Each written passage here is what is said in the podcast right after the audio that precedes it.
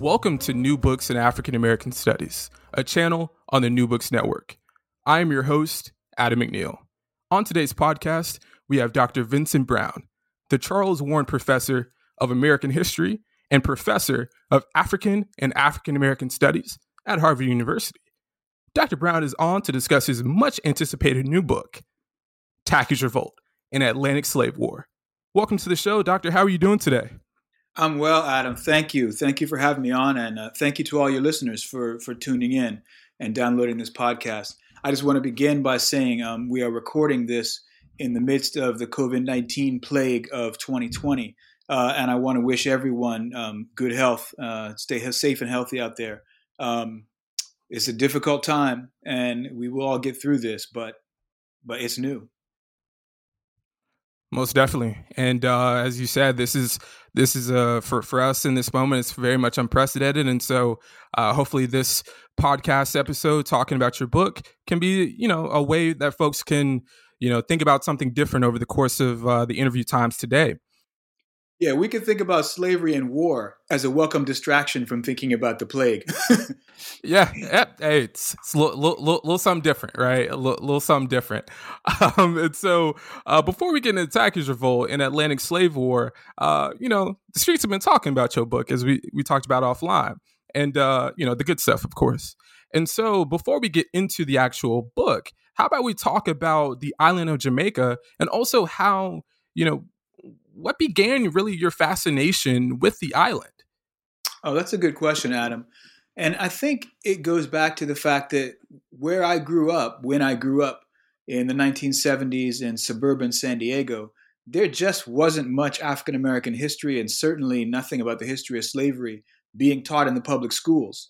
Um, so, you know, I had learned what I could learn from my parents and from word of mouth, um, their friends, the oral histories that, you know, people's parents passed down from their parents, from their parents. But really in high school, when I was kind of hungry for news of the wider world, I started listening to reggae music. And it was really artists like Bob Marley and Peter Tosh, Burning Spear, uh, Steel Pulse, that introduced me to the larger politics of the African diaspora and the history of slavery in a way that I just wasn't learning in public schools. That began my fascination really that's lasted my entire career with the subject matter I study, but it also began my fascination with the island of Jamaica. Uh, I wanted to know in some ways why that Jamaican oral culture was so strong uh, and so powerful in its interpretation of the history of slavery. Right. And and that's a phenomenal that's a phenomenal answer, because for me, like I said, like I, I'm always interested in, you know, why scholars take up uh, particular spaces, right, for, for their work. And, you know, this is this has been a big part of your work. And speaking of also things that have been very much influential for you, you graduated from Duke University, right, with your with your, with your doctoral uh, degree, the doctorate degree. Um, and, you know, you you had a host of pretty awesome scholars around in that in that time frame, right? So you got Julius Scott, Peter Wood, Herman Bennett, Jennifer Morgan, Stephanie Smallwood, and many others.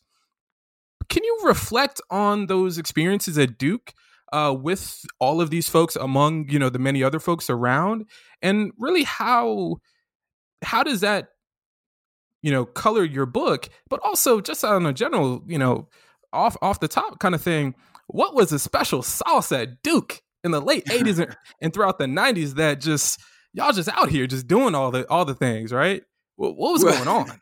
Well, I mean, it's a, you know, I, I hesitate to answer the question because in some ways it sounds like, you know, tell us why you and your friends are so awesome. And I don't want I don't want to come across as arrogant, but it, it was a really special place uh, and time to be in graduate school at Duke University in the nineteen nineties. And and partly because, you know, all those people were there and I was just trying to keep up when I got there. Herman Bennett and Jennifer Morgan were already there doing their work. I think Herman Bennett was finishing his dissertation when I came as a prospective graduate student, and he and Jennifer Morgan hosted me, uh, introduced me to people like Stephanie Smallwood, introduced me to people like Alex Bird. Um, and so, you know, already I was thinking like, okay, this is, this is what scholarship looks like. Now, it was a very special time at Duke in that there were a lot of African-American graduate students there um, because we've been brought in in two successive cohorts of, I think, seven one year and six the next year by um, a graduate administrator named Jackie Looney. And Jacqueline Looney had had it as her mission to increase the number of African-American graduate students uh, across the board at Duke University. But we really saw the impact on the history department in those few years in the mid nineties. So I got to Duke thinking that's just what graduate school looks like. Of course, there are going to be thirteen, fourteen African-American scholars in classes uh, on topics ranging from the history of the slave trade and slavery all the way up through the civil rights movement. Because that's what we really had there. And this goes to the faculty, is we had a number of, of core faculty at Duke who had been, some of them engaged in the civil rights movement and now interested in civil rights movement history, uh, but also interested in the history of colonialism and slavery and Atlantic history. And all of them were working together to really think through this long history of Black experience in the Americas and the Black freedom struggle in the Americas. So people working on slave revolt, such as I was with David Barry Gaspar, who had written a fantastic book on a slave conspiracy in seventeen thirty-six on the island of Antigua in the Caribbean, to people like Raymond Gavins, who was working on the civil rights movement in North Carolina, were thinking together about the long tradition of, of Black freedom struggle in the Americas uh, in a transnational way and over the long durée. And really by, by working with those people, it kept us from being narrow. It kept our questions open and broad. It kept us thinking like, well, how is how does what I do relate to what, say, Hassan Jeffries does when he's working on the Black Power movement in Lowndes County? Um, how does what I do with, with Jamaican history in the eighteenth century speak to what someone like Charles McKinney does with civil right with the civil rights movement in North Carolina? So by thinking broadly about that field, um, we were able to kind of really, I guess, test our questions, uh, cross-pollinate our research methods, think through the relevance of our work in a very broad and expansive way. I think that was one of the things that was going on at Duke, aside from the fact that, yeah, we were all there and we all wanted to, you know, none of us wanted to to, to let the side down. We all wanted to look good. So we all tried to keep up our best work. Hey, y'all, because I ain't gonna lie, I've been wondering, man, like, goodness gracious alive, everybody over there is doing something dope. And so This is this is awesome. So so it's really good to hear, uh, kind of like the um, you know, a little bit of institutional history, a little bit of a little bit of an oral history of of, of Duke in this particular time. So so so thank you for that. Well, um, that happened. That happens at a number of places. I mean, you can look back to yeah. say Johns Hopkins in the seventies and eighties, where Atlantic history was was coming up. You can look at that period immediately post nineties when Jennifer Morgan moved to Rutgers University and Christopher Brown was there. Um, and um, and Brent Hayes Edwards was there. And you had so many people kind of chopping away at this African diaspora history, and you get a lot of interesting scholarship emerging out of Rutgers in that period. So, you know, these clusters of folks doing interesting work, thinking together about questions that are relevant to each other, but also relevant to a broader, you know, field of readers, move around the country. And you just have to kind of find them and hopefully get lucky, get into them and get in contact with people who are um, doing the kind of work that interests you. But it, it, they tend to move in clusters over time around the various institutions.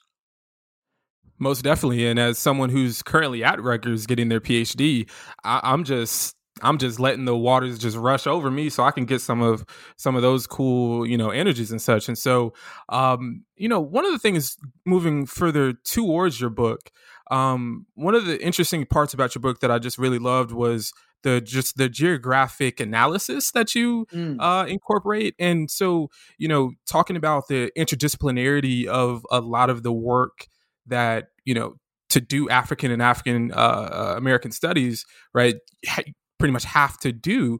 Um, so can you talk to us about within, you know, Tacky's Revolt and your conception of the book? Can you speak to the importance of, of, of geography and, and cartography as well? Oh, yeah. Well, you know, I was very fortunate, Adam, um, after my first book, The Reaper's Garden, Death and Power in the World of Atlantic Slavery, um, I was able to get a what they call a Mellon New Directions grant to study geography and cartography. And the reason I, I, I applied for that grant is because I, I reasoned, look, I'm an African diaspora scholar, and the African diaspora is fundamentally a spatial phenomenon. We're talking about the dispersal of people from Africa across the world, thinking how they how they how they uh, how they reshape their cultures, their worldviews, their politics, where they find themselves. Um, and so I should be thinking with the tools of a geographer about how that works. So human geography became a subject that became interesting to me. And uh, I got this little grant in order to kind of study the field of geography uh, and cartography, kind of the, the methodological tools to map uh, how phenomena play out over space um, after my first book. And so when I did that, one of the first places I went was to uh, University of North Carolina, Chapel Hill. And I got involved in this little group of people. I guess we called ourselves the Counter Mapping Collective, led by a cartographer named Tim Stallman and a geography graduate student named Pavitra Vasudevan, who is now at University of Texas, Austin, um, and a few others. And I began thinking about Tacky's Revolt um, and how it would play out on the map. As I did that, I decided I needed a timeline. And I needed a timeline that showed me how things played out over space and time. So I set about making a locational database, taking all of the sources that I had on the revolt and trying to plot every mention of everything that happened day by day um, and place by place on this map. And at some point, I decided, you know, this map probably could be seen on its own as a standalone piece. And at that point, I engaged some some some cartographers who were doing cartography for the World Wide Web, kind of cutting edge stuff, uh, at a group called um, Axis Maps. And with Axis Maps, we began to develop this animated thematic map of the revolt, so I could have a timeline that you could would play out visually over the entire course of about eighteen months, which is about how long Tacky's Revolt lasted. And that really showed me some things that I had not been able to learn from just reading the, the textual sources alone. I could be, I began to discern some kinds of strategies uh, that the rebels pursued just by watching the way they moved over the landscape and also um, the way they tried to evade the counterinsurgency. So I, I learned um, that over the course of the revolt, the first phase of the revolt really aimed at either taking over or destroying the commercial heart of the parish of Saint Mary, where the revolt started, where Tacky himself was the leader um, at the first outbreak uh, of the revolt in April seventeen sixty. But in a much larger phase of the revolt in Westmoreland Parish, it looked like the rebels were trying to create an independent Maroon-type colony up in the mountains, both defensible from the planters, the slaveholders with their estates on the plains, but also defensible from other Maroons who had signed treaties with the planters requiring them to police future slave revolts, which they did. So you could see the rebels in Westmoreland occupying this detached mountain range, again, defensible from the Maroons and from the planters, to start their own new Maroon community, a quite different spatial strategy than you saw play out in the parish of Saint Mary. So then you began to see how the, the rebels um, how the rebels constructed and uh, and uh, and carried through their war aims without being able to read any kinds of you know documents left by them themselves. So again, the geography of the revolt, the revolt taught me something about the rebels that I just couldn't have learned uh, without thinking cartographically like that. Incredible, and and. Right. That that also shows in how you construct maps as well with the book, too, because uh, one of the things I found that was fascinating um, w- was also your use of maps and and, uh, and and just mapping generally. So can you speak on that particular point, too, about the importance of, of maps? Because as someone who doesn't, you know, who, who didn't know as much, right, about um, uh, Tacky's Revolt in general, the maps were just an amazing addition that I, I think the the readers of the book, once they go by it, will certainly, I, I believe, agree with. Oh, I'm glad you said that, Adam, because I, I worked hard on those maps, and they're and they're very important to me, and they're they're a very important part of the book. I think my fascination and my interest with maps probably goes back to those years at Duke University, and uh, Julius Scott, who was one of the one of the faculty members there I worked with, you know, had an African diaspora class that a lot of us took, and he always gave a map test in the middle of that class. And some of us were mad, right? Because it was a map quiz of the African diaspora and where people ended up. Like, what are all these islands in the Caribbean and the Lesser Antilles and the Greater Antilles? And some of us thought, like, oh, this is, this is kind of remedial, but but maybe I didn't know, right? And so, you know, as we were kind of learning that map test, that all of us took and absorbing the lessons of having to know where things happen, even on these small islands, and why it might be different if you found yourself on an island that was more mountainous um, than an island that was less mountainous. It might be different if you find yourself on the windward side or the leeward side of an island. Where you found yourself in the current um, might be different. It might shape your experience differently. That kind of geographical thinking and cartographical thinking really was something that shaped the way I thought about Tacky's Revolt, as I as I indicated when I made that map. So having made that map, that animated thematic map in two thousand thirteen, I knew I wanted to convey um, what I'd learned using the maps in the book itself. And so at that point, I sought out a cartographer who had done some great um, you know, two D static maps for books named Molly Roy. And I essentially put Molly Roy um, on retainer. And I said, hey, look, I've got these various battles that I want to portray on maps. How can we do this? Um, I would like you to read the text that I've got, the rough draft of the text that I've got, and come up with some ways of visualizing this in two D for the book. And she came up with these story maps that kind of look like, you know, panels in a graphic novel, but they play out the revolt much as I had done with the animated maps online.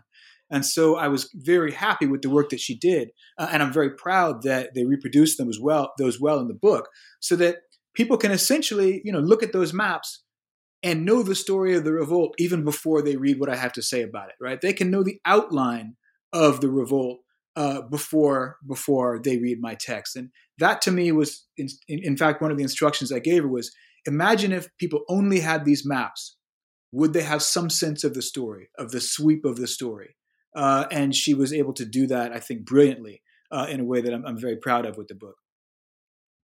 Absolutely. And like I said, it definitely comes out in the book. And and for those who might not be as steeped in um, Caribbean slavery literature, or African diaspora literature, um, I, I definitely think that it's a welcome addition.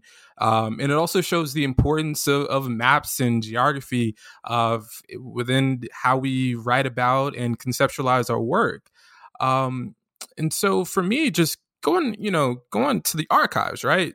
You know, let, let, let's talk about that briefly. So when you're when you're coming up with, right, your idea for for for yourself to conduct this uh, to to write this book, you know, where where are you going, right? What what kind of archives are you taking up, and also what kind of you know what kind of methods are you trying to bring up? Because these are you know these are you know folks who are who, as we know from reading your book, these are slave rebels, and so mm-hmm. you know what kind of You know, what kind of archival uh, methodologies are are you taking up to to construct your story as well?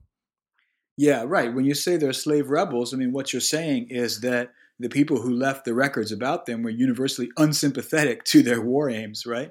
Um, Absolutely. Were their enemies. And so one of the difficult things about this story is, you know, one has to learn about it mostly, or almost strictly, through sources left by the rebels' enemies. Um, the slaveholders themselves uh, and the people who kind of would do anything, say anything to keep them in subjection because their livelihoods depended on it. So that is a challenge that all of us have who do any kind of subaltern history, um, and especially the history of slavery. One of the ways of overcoming that is to read those kinds of sources against the grain. Social historians have been doing that for a long time, trying to examine things that the sources don't say explicitly, but plausibly or certainly must have been the case when you begin to situate those sources back in their historical milieu. Um, and I can expand on that a little bit by saying, you know, if you read a source, you know, not just as a representation of what happened, or not just as a representation of the conventions of thought, you know, held by the people who make the sources, but kind of dialectically as an artifact of an encounter between people who have certain aspirations, certain desires, certain habits of mind, certain conventions for expressing something, and a world that is under no obligation, right, to fit their terms, a world that confronts them with something sometimes new, sometimes inexplicable, that they then have to describe. When you begin to think of those sources not as facts, but as artifacts of that larger process, then you be able, you, you can see them kind of in their moment, and you can you can learn things from the sources that the, the people who made the sources didn't mean to say, right?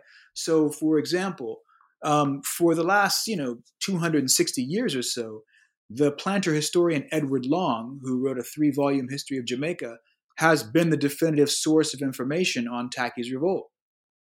Um, he was he was there at the time.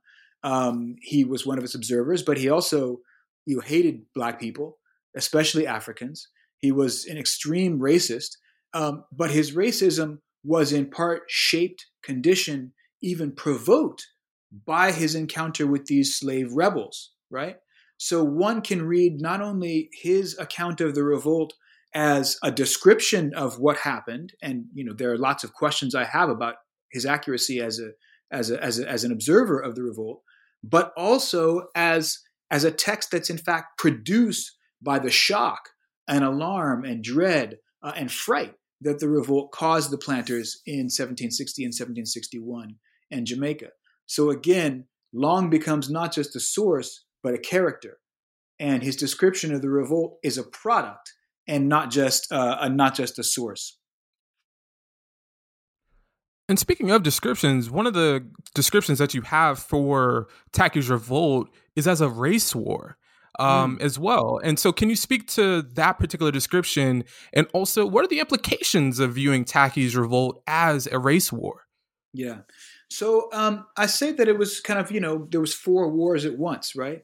So one, it was a race war, you know, most simply by virtue of the fact that, you know, all of the rebels were Black and the slaveholders were white. Now, it's also true that there were many Black people and brown people who fought the rebels. Um, and so it wasn't as if it was only Black and white, but it was also a race war. In fact, because the way it was described afterwards by Red- Edward Long was almost strictly in racial terms. And even though Long knew that the slaveholders on the island could not have suppressed this revolt um, without employing Black and brown people on their side uh, as adjuncts, he also used this in his in his really racist campaign to argue about the character of Black people, right? So it was not only a race war by default, but it was a race war in its representation um, by Edward Long, the slaveholding planter. But it was also an outgrowth of wars that had been happening in Africa. So you found that many of the people who led Tacky's Revolt had been soldiers in West African campaigns. And those were often slaving wars that were stimulated in part by weapons that had been sold to Africa by the Europeans in order to facilitate the slave trade. It was also because so many of these people had been on different sides in their previous conflicts and then had their own kinds of conflicts in Jamaica, it was a kind of communal struggle, even a communal war among Black people in Jamaica over how they were going to determine their, their lives in Jamaica, over what kinds of claims they could make on territory and what kinds of legacies they could leave. It was also, um, in some ways most obviously, one of the largest battles of the Seven Years' War. And we know the Seven Years' War as the titanic global struggle between Britain and its imperial rivals, most notably France, but also Spain. Um, but this was one of its major battles. In Britain's most profitable, most militarily significant, and best politically connected colony in the Americas. And yet, it hadn't really been considered part of the Seven Years' War by historians of that conflict. There were a few, like uh, like the historian Maria Alessandra Bolletino, in her two thousand nine dissertation that recognized Tacky's Revolt very much as part of the Seven Years' War. But Fred Anderson, for example, who wrote the big definitive book on the Seven Years' War in America, doesn't consider Tacky's Revolt at all. So I wanted to integrate all of these four kinds of war, all of these currents uh, into Tacky's Revolt as a kind of a war that showed you how all it tied together all these various conflicts on around the Atlantic world. Exceptional. And and it was just, first of all, y'all, once you read it, look, I was laying on my couch just reading, and I was like, my goodness, man, look, I need to write like this one day. It's going to, it might happen. I hope, you know what I'm saying? Um, not because not only, y'all, is it a well-written book, but also one of the questions that I, I just always had as I was reading it, Doctor Brown, was, one of the things that I'm even now in graduate school struggling with is all, even just the the the not even what's on the page, but how you outline and how you conceive of the actual work, right? Mm. And so can you can you speak to, as the writer, right? We've spoken about the mapping and the cartography, but as someone who is constructing such an intricate story, what how do you even begin? What are the things, what are the challenges of the the the largesse of this kind of project, right? Because you have a lot of moving parts. Yeah. And so, so can you speak to that? Yeah. And I, I kept saying that to myself over and over again. There were a lot of moving parts. How do I fit them yeah. all together? Um, if you're trying to describe, you know, Tacky's Revolt itself as an eddy within these kind of larger currents of warfare around the Atlantic world, how do you make sense of it all? How do you not lose track of what's happening? But that, again, geographic metaphor helped, right? To kind of think about broad currents that then eddied in this conflict in Jamaica gave me a visualization tool.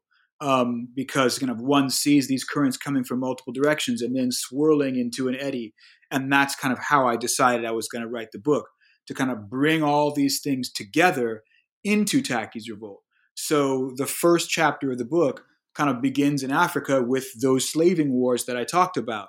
And then I talked about I talk about the imperial warfare in the in the second in the second chapter, and then I talk about how those slaving wars in Africa result in certain kinds of communal conflicts among Black people um, as they move from Africa to Jamaica, and then in the kind of you know the, the the chapters four and five, what begins the kind of long second act of the book, I I lay out the slave revolt in itself in a kind of point by point.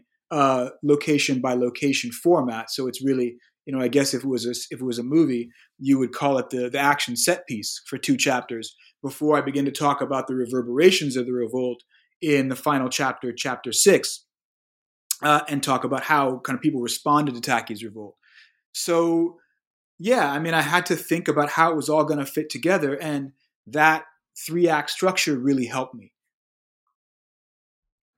And and so you, yeah, I'm, see, this is why I'm so glad that this is all coming together very well. So a question that I had that, that I that I wrote down, um, you know, doing some research and all that, right? Like you had just mentioned, this book very much reads like script, right? Like a like a play, like. And so I, I I'd found out that you know you got um you, you minored um at, at U C San Diego in theater performance, um mm-hmm. and, and you know. I'm always interested in how these things that other people might see as ancillary very much pr- probably isn't, right? So can you speak to maybe how that particular theater performance background maybe helps you to better understand how to conceptualize the broad uh, and, and very much impactful stories that you lay out, not only here, but in your other works that you do, right, as as a, as an author and as, also as a digital humanist? Well, I feel I feel a bit exposed now, Adam. You caught me out. Um, basically, yes, I am. I am a failed actor. This is uh, my career as a historian is Plan B. Turned turned out I wasn't tall enough or good looking enough to make it in Hollywood, so here I am. Oh, Doc. But yeah, I mean, I you know I, I went to U C San Diego to study theater and worked with some fantastic uh, people, including Luther James, um, who was a Black director who was teaching at U C San Diego. Um, I, it is, it is one of my first loves, theater, um, but also, uh, cinema and television. And so I do tend to think about dramatization, uh, quite carefully and how I dramatize these historical stories. This story probably, you know, because I had so many moving parts, probably it's most like a T V serial.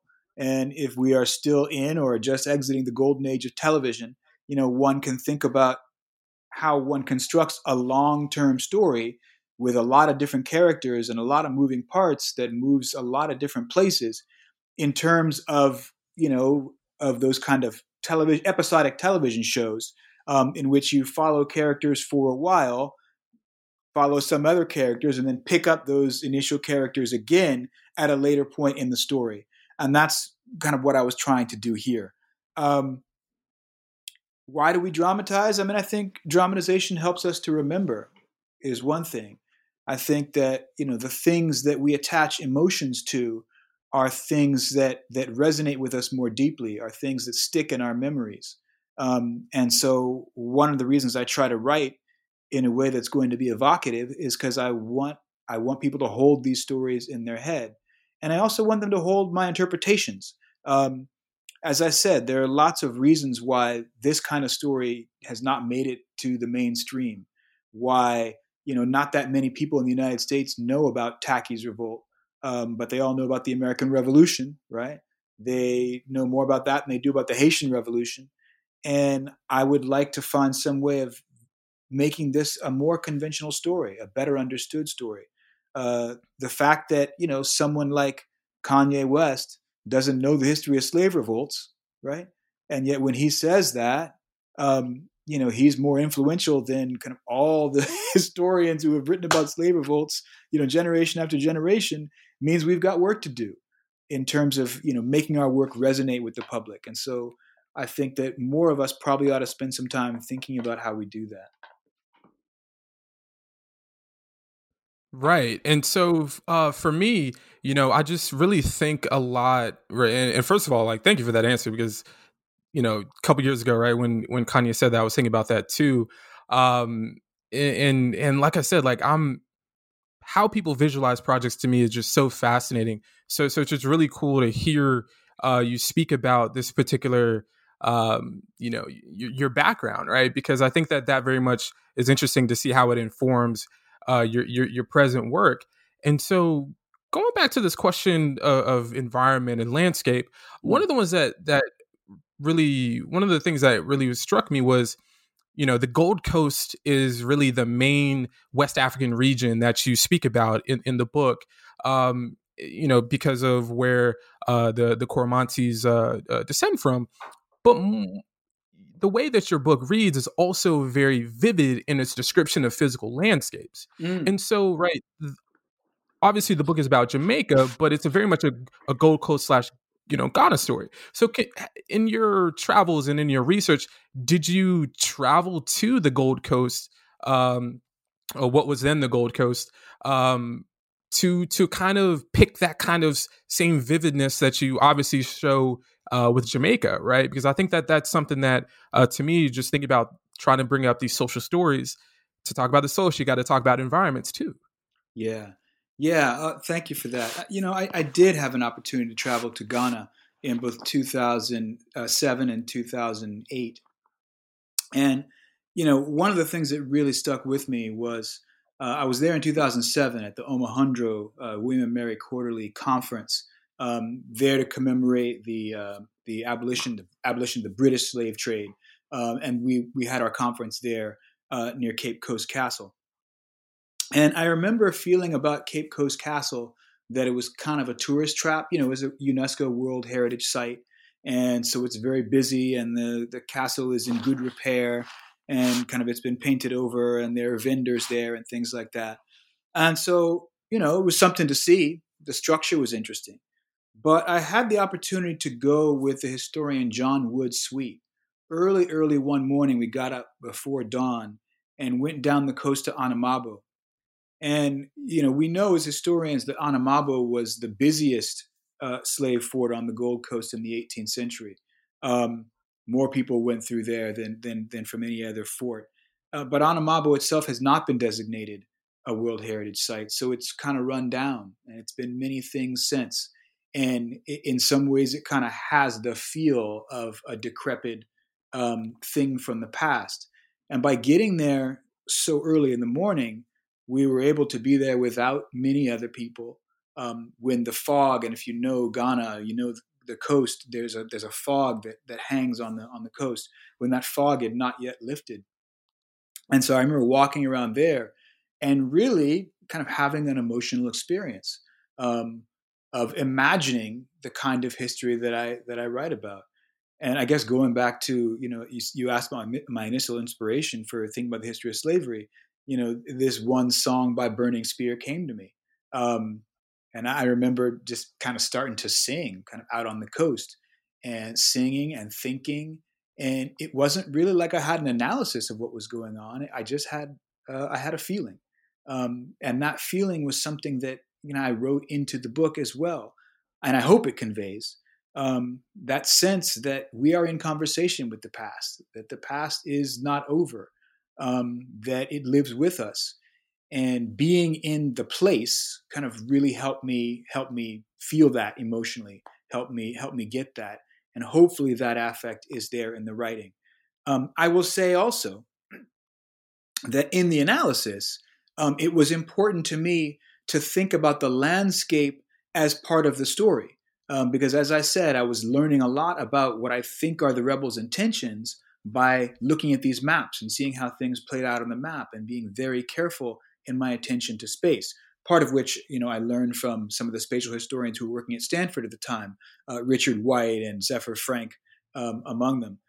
But but thinking about the landscape itself as a character in the story, as some as as as something that shaped the action, um, was something that was very much on my mind. And so having a sense of these places helped me to do that. And you sp- you spoke about feeling, right? And you, you spoke mm. about really almost in a way a spiritual element mm. um, of this too. So, you know, this is something that I always think about as far as who's writing particular stories and and, and also mm. why. In a way, do you feel called to do the work that you do? Um, and, and also to to add to that, what motivates you can to continue to do the work that you do? Mm. Well, you said spiritual. I mean, the song that I was singing at Anamabo was was John O'Dead by Burning Spear. You know the one, they tried to fool the mm-hmm. black population by telling us that Jah was dead. Well, they tried to fool the black population by telling us that Jah was dead. I and I knows that John O'Dead. Why that song came to me, I don't know. That's the one that did. That's the one that came out. That's the one that I felt. Um, I haven't analyzed it too much. Uh, it's there in the story that I tell, and I think it's a different story because I'm telling it, because I've had the experiences that I've had. Now, is that something that, you know, I can teach or control for? I don't know. The way I tell my students to handle that is by being honest with themselves about why they're writing a story. I don't tend to think that, you know, some stories can only be written by some people. I think that different people write different stories in their particular way, and that we should just be open and honest about the way you're writing a story and honest with yourself about why you're writing the story. Um, write it for yourself as well as for the world, not just to be an expert, right? Not just to have ownership of the story, but to, again, commune with the past in a way um, that feels that feels right, that feels honest to your experience, right? So I don't think that I could have written this story any other way. Um, I was someone who kind of learned to ap- appreciate the history of black politics and the history of slavery through Jamaica and Jamaican musicians. And I think that comes out in the way I write it. Somebody else will write the story a different way, and that's fine. That's okay. I don't see that as an appropriation um, any more than I hope Jamaicans don't see it as an appro- appropriation for me, being from Southern California, to write such an important part of Jamaican history. Um, but I do want to be be as honest as possible about kind of how I come to this material uh, and what I think it does. Definitely, definitely. And, and you know, thank you for that, because it it, it was definitely uh, something that I was um, really thinking about as as I was reading, and also just going through like the acknowledgements and, and, and you know, looking through this background stuff too.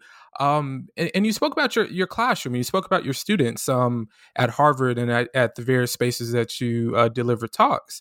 Um, how does how does the construction and all of its multi-layered elements, how does that come into your classroom? And and also looking at how you're how you think about pedagogy and, and all these other questions about really how does one's book inform how they teach, right? That's something okay. That's always fascinating me. Okay, so I start with, especially my graduate students, by saying, you know, I think most good projects come from the intersection of three, three engagements. Um, one, your in- engagement with the primary sources, you know, those sources produced contemporaneously with the phenomena you're trying to describe in the past. Two, uh, your engagement with a community of interpretation about the meaning of the past. And three, as I was just indicating in my last answer, your situation, right? Kind of your particular outlook on the world and what you're trying to do with that history. we often underplay that that last thing, um, but I think it's important. So if you're, you know, as as honest as you can be about your engagement with the sources themselves and trying to, you know, represent them accurately, but also being as true as you can to that community of interpretation, um, answering questions honestly, um, subjecting yourself to criticism, but also thinking about why it is you want to want to do the work that you're doing. You know, you can't help but produce something interesting, in my view, um, because, you know, you're unique and you have a unique outlook on the world. And if you express that, um, you're going to be saying something that that nobody else has said, and you're probably going to be saying it in an interesting way. Um, so I try to write my books so that you can teach that, so that they are both personal, but also what might have been called at one point objective, right? Um, they are exhaustive examinations of the evidence. They are deeply engaged in scholarly traditions. They are um, open to criticism and critical of what has come before. And again, they are deeply personal.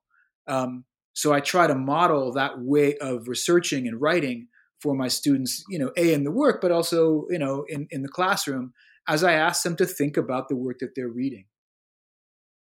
Mm-hmm. Very good. And so, you know, we're reaching towards uh, the the final couple questions here. Uh, so, so we're going to move uh, uh, pivot a little bit to more of, you know, legacy questions, both for the work and for and for you. Um, you know, you, you had broached this a little bit, but how is Tacky's Revolt remembered today uh, in, in you know Jamaican history, uh, but also within the wider stream of uh, slave revolts? Right? How is Tacky's Revolt remembered? So, you know, I was honored um, about a week or two weeks ago to be on a radio show with the activist uh, Derek Black X Robinson, who has for many years been advocating for Tacky to be named a national hero within Jamaica. And one of the things he's been doing is kind of he's been walking, you know, once a year with a chain around his neck from Fort Haldane, where in Saint Mary Parish, where the revolt started, all the way down to Emancipation Day Park, about thirty-seven miles to Kingston, to advocate for the remembrance of, of Tacky and Tacky's Revolt, which I think is not widely taught in the Jamaican school system, even today. Um, now, it was it was fantastic to be on the radio with him because, you know, he was reminding me that, you know, Saint Mary people have been keeping this story alive, that the folklore that happens in these local parts of Jamaica is is active and vibrant, that the story is meaningful for local people, and that this book in some ways helps them to attach what they know through folklore to, you know, a conventional scholarly canon, um, and helps to argue for the importance of these events to people in government who, you know, who might weigh in on such a thing as, as a national holiday or, or making Tacky a national hero. So that was gratifying to be of service to people for whom the history already means something and, and they're already organizing around it. But I also want to inform people who don't know anything about this history. Uh, this was the largest slave revolt in the eighteenth century British Empire, and the closest to the slave revolt that could have taken the entire colony before the Haitian Revolution of seventeen ninety-one to eighteen oh four. So it was a major, major event. As I said, it happened in, in what I think was Britain's most important American colony at the time and had major effects. I at least want to highlight and illustrate those to people who have, A, maybe never heard of this revolt or merely think of it as a slave revolt, right? Um, not a major war waged by soldiers, both from Africa and Jamaica, but also Soldiers, sail- soldiers, sailors, Marines, and officials from Europe who had to suppress this at all costs because the empire was at stake. This was a major, major event in imperial and I would say even world history, and we don't know much about it. So I'm I'm, I'm trying to I'm trying to advocate for that understanding as well. Good, good, because you know it's it's always great to hear how scholars are engaging in in these particular discussions. Because, right, as you spoke about in in your prior answer, there are stakes to to to to take up, right? As far as the importance of the work and how it can translate to a, a broader audience, and especially a story like this about Jamaica, how folks across, you know, the the diaspora and, and folks in Jamaica, how how do they think about it too? Um, so so it's very much uh, great to hear uh, your particular engagements, um, but but also for you as the scholar writing the book.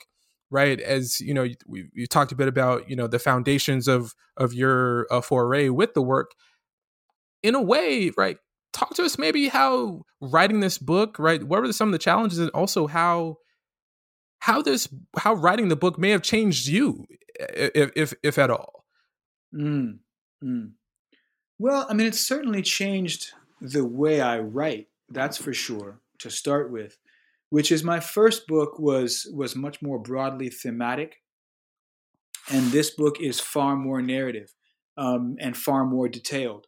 And when I set about to write a story that was going to kind of take you blow by blow through a certain event, I didn't know really how much research you might have to do just to write a sentence or half a sentence. You might be, you know, in three different archival repositories looking at six different sources just to string together a sentence. Because when I was trying to follow some of these these characters um, through their trajectories across the Atlantic world, you know, I might be in the records of the castle trading forts, and then I would be on ships' manifests in the Royal Navy, and then I would be in plantation records, uh, and then I would be in newspapers, and then I would be in correspondences or official records. And all of these things, you know, just to be able to say, this guy went from here to here to here on a certain date or on a certain range of dates, that's a tremendous amount of work to be able to do that. So I think in some ways, I'm a I'm a more careful archival historian than I was when I wrote the first book. Um, and also have a lot more respect for, for narrative detail uh, and how difficult it is to get it right, um, even, even if it's not appreciated. I know that this book will be in some ways so detailed that it will be dense for many people. Um, it's fine, because it was important to me to kind of tell the story in as rich a way as possible uh, and to lay out, you know, what happened even before I came to the interpretation. But that's not always the way historians work. Um, sometimes we lead with interpretation, we stick with interpretation, and you don't get to the ground as as as as often. And I really wanted this story to work from the ground up, from the landscape up, to see how things played out, as I said, moment by moment, uh, place by place. So that's that's one thing um, that's changed me. Um, I do think also that I'm much more attuned to um, a broader audience of readers than I might have been for the first book. So while I'm very keen to hear from historians uh, about how they think I've engaged uh, interpretive arguments about the meaning of the Age of Revolution uh, or the British Empire or the history of slavery, I'm I'm also gratified, as I said, to be in contact with activists for whom this story already means something, and means something quite different than it means to historians. Um, I think I can take that a lot more seriously now that, you know, I've got tenure and I don't just have to appeal to my colleagues. Um, but I can really think about audiences in a different way. And that doesn't mean that I no longer care about academic arguments. I do, and I and I care very much, and I think that they're important. But I also think that one can bridge that gap. There are ways to make your arguments and tell your stories um, so that people who need to know where you stand in a particular argument can see where you stand, but that people who want to hear the story in a resonant way, um, can hear the story, can read the story, can understand mostly the narrative aspects of of, of your work, um, and not so much the argumentative aspects. So I like to think about analytical narrative as my form of writing, and this book has made me a much better analytical narrative narrator than I think I was in the first book. Mm, definitely, and, and and that's good to know, because one of the things I wonder is, how does a historian at the top of their game like you think about getting better? Again, right? That's one of those questions I can't really answer. yeah, right? yeah, yeah, yeah. Well, well, in a way, you kind of just did, right? You, you, you, you spoke about how in the difference between, and this might also just for those listening be a question of from one book to the other, right? Because both both projects require different things, yeah. right? And and and and so, um, you know, I had that on my list, but hey, you know, looky there, right? You answered it before I even got there. I appreciate you for that one, Doctor Brown. Uh, and so um, w- one of my last questions I have for you um, really is just, a, did anything as you're writing just surprise you, right? Did mm-hmm. anything along this way surprise you at all, um, either in the writing or, or yourself or just, in, you know, facts that you just found out? Did anything surprise you? You know, one of the biggest surprises was um, a surprise at the very beginning of the project. Um, and that was the surprise that I begin the book with, which was this moment where uh, a man who was enslaved in Jamaica and became one of the leaders of this largest slave revolt in the eighteenth century British Empire, uh, it was learned that he had been accustomed to treating with the former chief agent of Cape Coast Castle on the Gold Coast. And at some point after that former chief agent of, of Cape Coast Castle retired and set himself up in Jamaica on a Jamaican plantation, this African man was himself captured, enslaved, sold to the Europeans, ended up in Jamaica, where he again encountered the former chief agent of Cape Coast Castle. And this slave trader actually laid out a tablecloth for Sunday visits for the enslaved African man and treated him as a man of honor, even though he was now enslaved, and insinuated that, you know, when this man's master came back to the island and he was away because he was a Royal Navy ship captain, that he would have this enslaved African redeemed and sent home.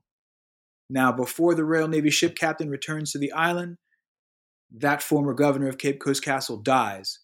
And somewhere between his death in seventeen fifty-six and seventeen sixty, this African man who had been named Opongo, who is now named Wager, plans, organizes, and then executes this largest revolt in the eighteenth century British Empire. I was so fascinated by that story um, that I began the research by trying to trace it out. And so I went back to the records of the castle forts to find the governor's records and who all he met. I went through all the ship records of that Royal Navy sea captain to find this enslaved man aboard a Royal Navy warship. I went through all the plantation papers in that Westmoreland Parish uh, where that part of the revolt happened to find out everything that happened there. And so it was that initial surprise that here was a here was a man, a character who had served so many roles, right? He had been an African official. He had been a sailor aboard a Royal Navy warship. He had then been a driver on a sugar plantation that was owned by that Royal Navy ship captain before he became a slave rebel. This was already so different than the customary story of masters and slaves that we normally tell that I became fascinated enough to work on this book for the next fifteen years. Well, there it is. Well, there it is. No, that that's that's that's fascinating. That's fascinating. And, you know, it, it's it's one of those where I just, you know, it's always cool to hear about how scholars, you know, stay with the work like this, because mm-hmm. obviously it, it, at least from what it sounds like as well, it, it lives with you, right? This, oh, yeah. the, and and how does that, you know, because, and, and I ask this also as someone who's, you know, you know, starting out in, in, in this early career phase, how does one let a story like this live with you, right? Mm-hmm. Like, because that, that's something that I always think about. It also goes back to, you know, why people c- continue with the story, especially something like this, where you said it took you, uh, would you say fifteen years or, or, um, or yeah. it stayed with you that long from, yeah. So, so speak to that as well, if you don't mind. Yeah. Well, I mean, one of the reasons you, you stick with the story is, for me, it's because I'm stubborn. Once I've decided I'm going to do something, I got to do it, um, no matter how long it takes. Um, I always joke now that that that I want to escape slavery, um, that it's that it's time for me to write about something different, because it, it, it does stick with you. If, if I was called to this work in part because I felt like this was an important aspect of Black experience in African-American history that I wasn't taught in, in my high school education. Um, and I wanted to kind of bring my folkloric understanding to the very center of university education. Um, I do think that there are other things that that, that I want to do. It's, it's, you know, slavery is a kind of hard thing to continue working on. As I was saying earlier, um, you know, you're basically writing the history of the enslaved through the records left by their enemies, which means you spend a lot of time with inveterate racists like Edward Long, you know, people who who write that, you know, Africans mate with orangutans, right? Who lie about Black people. Um, and, you know, of course, that that canard is something that ends up in, in Thomas Jefferson's Notes on the State of Virginia. Um, so, you know, you're really contending with people who who began, who originated the kinds of lies about Black people that we're still very much dealing with. Um, to wrestle with them at their source, I think, is important work. But it's also difficult emotional work. I mean, who wants to spend all their time with someone like Edward Long? So um, I feel like this is the kind of subject where, um, if you really take it seriously, if you really if you really make it personal for you, it's got a half-life. Um, you know, I don't know. I don't know if I want to be writing about slavery forever. And don't hold me to that, because I might find another project about slavery and get stubborn and have to finish it. But yeah, yeah, yeah. But you know. But I do often, I do often dream of escape. Mm. Very well, and and and thank you for that, because you know, based upon you know your your prior comment, it, it really brought to my mind the question of uh, of, of what stays with people, right? Mm. Um, especially in this particular moment of the global uh, pandemic. Um, it, it was interesting reading your book. In a way, helped me get away. Um, mm. As weird as it is to say that, right? As weird as it is to conjure those words in my mouth to put out on the on the microphone. Yeah. As I was reading your story, what it or the, the story of um, Tacky's Revolt, it helped me to better situate myself in the kind of writing that I want to do, okay. and that and what I aspire to. Um, and in a way, although we know what the ending is, especially in your final words, literally on, you know, on the page of the book, they are in a way words of hope that mm. struggles continue. Um, and, and so, you know, yes, you know, slavery studies, it, it does take a lot out of you, but I want you to know that you put in through your writing, you put in a lot for, for me. And I'm sure for a lot of the other people uh, who will get the chance to read your book, because they, believe me, they're going to buy the book. Believe me, they, they're going to buy the book. Well, from your from your mouth to their ears. Hey, there it is. There yeah, it is. I, re- so, I, really, I really appreciate you for that, Adam. I, I, I thank you for saying that. Yeah, definitely. No, no, no problem. And and um, it's truly from the heart. And and it's uh uh I, I remember when you uh, replied to my email uh, requesting uh you to come on. I was like, oh snap, Doctor Brown hit me back, man. Look, you can't tell me nothing, man. You. Look, I'm gonna tell my mama, hey, you know what I'm saying? Uh, but, uh, but, but yeah, no, like I told you, like, you know, reading your book, um, you know, I definitely wanted to let you know, because I think that's the other thing, right? You need to let people know how their work affects you, mm. especially because in this world where people are literally being knocked down um, on the daily, you need to let people know how impactful Uh, things that obviously took maybe a lot out of them, how much it put back into you, mm. for sure. Hey, I, I appreciate you saying that so much, and especially now, because, you know, we're all getting used to kind of this new term, social distancing, right? Um, mm-hmm. And it's not as if, you know, everybody knows how to connect already anyway. So mm-hmm. it, it really makes me think that, you know, we are we are going to be thinking much more about connection and how one makes connection in the future. And I, I think that maybe my work will take a turn toward thinking more explicitly about connection and how connections are made, partly as a result of this experience that we're going through now. Mm, very much so. And, and, you know, just know that the airwaves of new books in African American studies, whenever those ideas start to come out and, you know, you want a place to just as a soundboard, hey, these airwaves are for you too, Doctor Brown. Hey, most definitely. Most definitely. Maybe you, have, maybe you have me on with Kanye. Hey, look, hey, if we can make that happen, you know what I'm saying? Get Skip Gates over there at the Hutchins, you know what I'm yeah. saying? He got he got connects. We'll you make know? a party out of it. Hey, let's do it. Let's do it. And so uh, glad we could end on a che- uh, on a more cheerful note in, in a particular way. Uh, but also, as as we as I said before, y'all, please go get this book, because this book and that book is Tacky's Revolt and Atlantic Slave War, uh, published by Harvard University Press with the amazing authorship of Doctor Vincent Brown, the Charles Warren Professor of American History and Professor of African and African American Studies at Harvard University. Please, please, please go support uh, our author, and please support Harvard University Press. We know that there are different ways of getting books, but if you can, please support the university presses as well, uh, especially amongst this particular moment. Um, and so once again, folks, my name is Adam McNeil, a second year PhD student at Rutgers University, New Brunswick, on from New Books in African American Studies, a channel on the New Books Network. Until next time, y'all, please be well. Over and out.